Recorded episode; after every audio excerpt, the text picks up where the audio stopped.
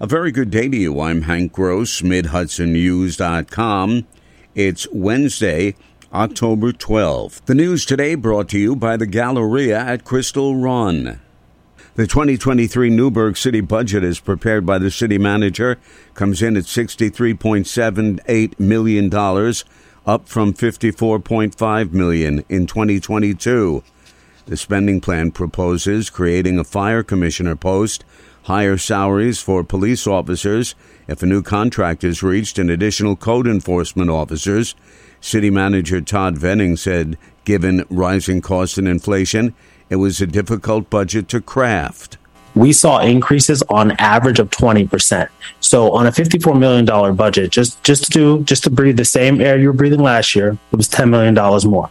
Despite that, Venning is proposing lower property tax rates in the general fund However, the water rate will increase by 6%, the sewer rate will increase by 108% of the water fee, and the sanitation fees will rise 5%. The Ulster County Sheriff's Office Opioid Response as County Law Enforcement, or Oracle program, has been held up as an example for other law enforcement by the National Rural Justice Collaborative. Sheriff Juan Figueroa says Oracle brings together mental health experts social workers, peer recovery advocates, care managers, and other experts to save lives. One woman who moved from incarceration to redemption is now working for the sheriff's office program after being addicted to opioids, entering a life of crime, and spending four years in state prison.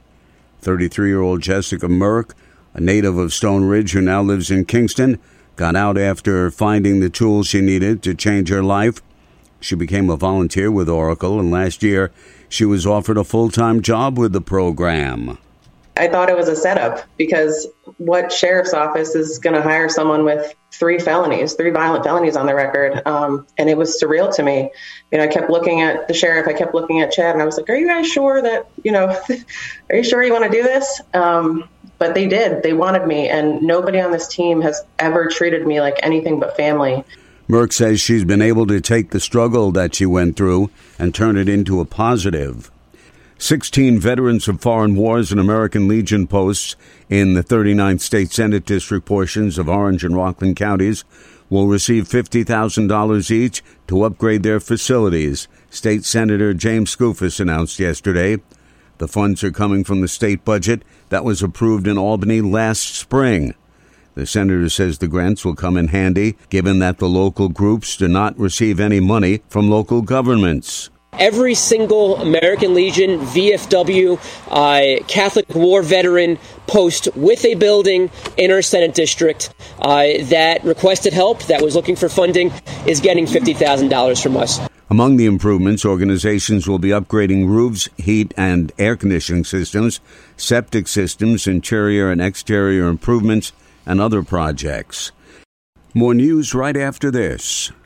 It's time to get spooky with DJ Echo, Gold's Gym, and Selfie Galore at the Galleria at Crystal Run Friday, October 28th for their Halloween spooktacular. Haunted house, photo booths, even a kids' DJ dance party, and candy while supplies last. But it's only Friday, October 28th from 5 to 7.30 p.m. at the Galleria at Crystal Run in Middletown with DJ Echo, Gold's Gym, and Selfie Galore, Orange County's premier shopping, dining, entertainment, and Halloween spooktacular destination.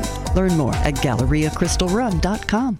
State police have arrested a father and daughter on assault charges for allegedly attacking a man on Sunday night. Troopers were called to a residence on Hamilton Road in Mamakating for a report of an assault.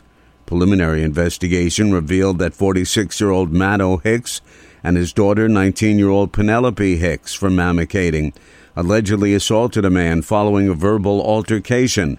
The victim began to record the incident on his phone. Matto Hicks struck the man in the face several times, while Penelope Hicks put the victim in a chokehold while her father continued to strike him in the face and broke his phone, according to police. A traffic stop on Flatbush Road in the town of Ulster resulted in charges being lodged against a Marlboro man. Ulster County Sheriff's deputies pulled over Javier Antonio Arello Epena, who's 40, on October 9th. An investigation alleges he was operating a vehicle while driving Privileges were suspended and found in possession of a forged temporary registration from the state of Texas. Penna was charged with felony criminal possession of a forged instrument and misdemeanor aggravated unlicensed operation of a motor vehicle. He was released on an appearance ticket returnable to town court.